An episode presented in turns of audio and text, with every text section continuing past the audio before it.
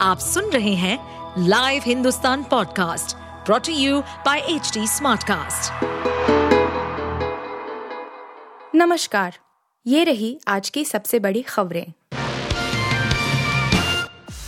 राहत की खबर, चाँद के ऊपर सुरक्षित है चंद्रयान तीन, इसरो ने बताया ताज़ा हाल।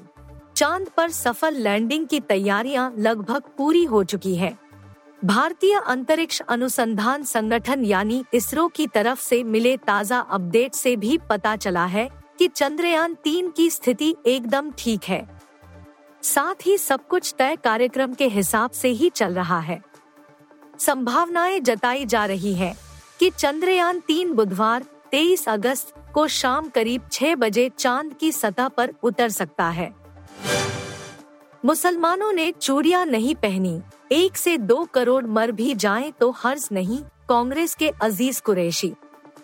कांग्रेस के वरिष्ठ नेता और उत्तर प्रदेश के पूर्व राज्यपाल अज़ीज़ कुरैशी ने कहा है कि कांग्रेस दफ्तर में मूर्तियाँ बिठाना और हिंदुत्व की बात करना डूब मरने की बात है। उन्होंने गंगा मैया की जय का नारा लगाने पर भी आपत्ति ज़ाहिर की। विवादित बयानों की बौछार करते हुए कुरैशी ने यह भी कहा कि यदि उन्हें कांग्रेस से निकालना है तो निकाल दिया जाए। उन्होंने मुसलमानों को भड़काते हुए कहा कि 22 करोड़ मुसलमानों ने चूड़िया नहीं पहनी है।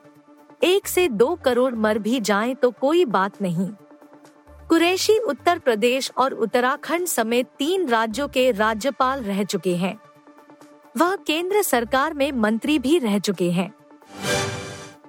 नई कोरोना लहर का खतरा।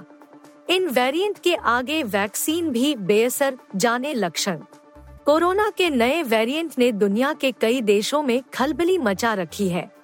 हाल ही के दिनों में यूके और चीन में दो कोविड वेरिएंट एरिस या इजी डॉट पाँच और बी ए दो दशमलव आठ छह की पुष्टि हुई है। परेशानी की बात यह है कि अन्य वेरिएंट के मुकाबले इनमें स्पाइक प्रोटीन काफ़ी ज़्यादा है।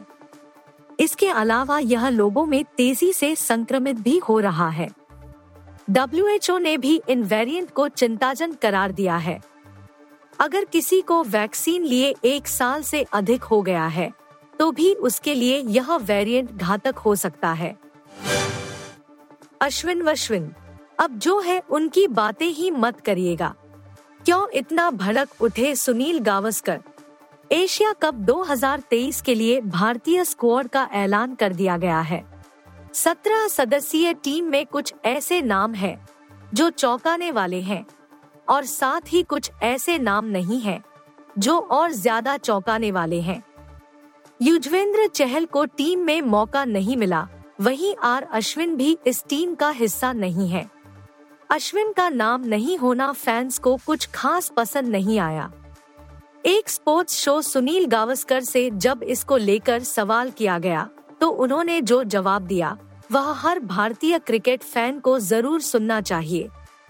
गावस्कर ने कहा कि हम हमेशा यही करते हैं, टीम की घोषणा होती है, और हम इस पर कंट्रोवर्सी करने लगते हैं कि इसको लिया गया, इसको नहीं लिया गया।